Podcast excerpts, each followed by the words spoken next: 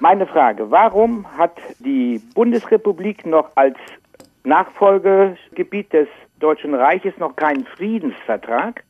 Und war es möglich, in den Verhandlungen vier mal zwei deutsches Gebiet im, äh, jenseits der Oder und Neiße aufzugeben? Tausend Antworten.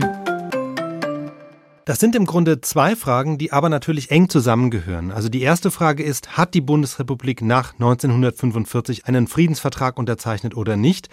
Vor allem in rechtsextremen Kreisen wird ja oft das Gegenteil behauptet und dann daraus abgeleitet, dass ohne Friedensvertrag das Deutsche Reich in den Grenzen von vor dem Krieg, also mit großen Teilen vom heutigen Polen und Tschechien, fortbestünde.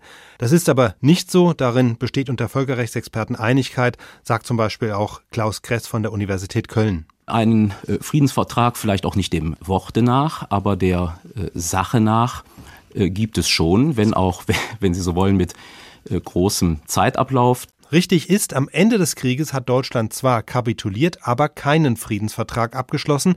Das lag daran, dass in der Nachkriegszeit es zunächst keine deutsche Regierung mehr gab, die das hätte tun können. Und ab 1949 gab es zwei deutsche Staaten.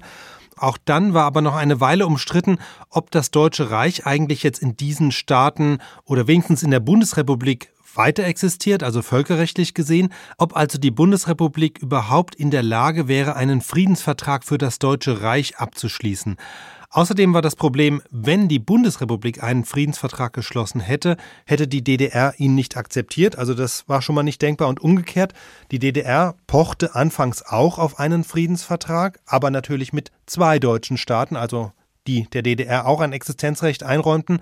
Und das war natürlich wiederum für die Bundesrepublik nicht akzeptabel. Deswegen gab es keinen Friedensvertrag und deshalb wurde dieser Schlussstrich, dieser völkerrechtliche Schlussstrich erst viel später nachgeholt, nämlich nach dem Fall der Mauer, als sich 1990 beide deutsche Staaten mit den ehemaligen alliierten Siegermächten zusammengesetzt haben und die Wiedervereinigung im sogenannten 2 plus 4 Vertrag geregelt wurde ist, ist dann eben im Zuge der Wiedervereinigung, äh, es ist nicht ausdrücklich Friedensvertrag genannt worden, aber der Sache nach ist es eine äh, solche endgültige Regelung im 2 plus 4 Vertrag zu einer Regelung dieser Fragen gekommen. Im 2 plus 4 Vertrag steht im Grunde alles drin, was in einem Friedensvertrag auch geregelt ist, also insbesondere die Grenzen des jetzt wiedervereinigten Deutschlands. Und das war ja die zweite Frage, denn mit der Festlegung der Grenzen hat Deutschland ja endgültig auf die ehemaligen Gebiete östlich der Oder-Neiße-Linie verzichtet.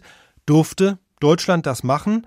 Klaus Kress sagt da ganz klar Ja. Da sagt das Völkerrecht, Grenzen sind zwar völkerrechtlich ein hohes Gut und sie sind geschützt, insbesondere gegen Gewaltanwendung, aber es gibt kein völkerrechtliches Verbot für einen Staat im Rahmen einer friedensvertraglichen Regelung, Gebiete, die früher zum betreffenden Staatsgebiet gehörten, abzutreten. Also der entscheidende Punkt ist, dass dies einvernehmlich geschieht. Und da Polen und Tschechien auch einverstanden waren, war das somit in Ordnung. Insofern, der 2 plus 4 Vertrag ist formell kein Friedensvertrag, aber er regelt alles, was notwendig ist und ein weiteres Papier, auf dem Fett Friedensvertrag stehen würde, in dem aber letztlich wieder nur das Gleiche steht, ist deshalb nicht nötig.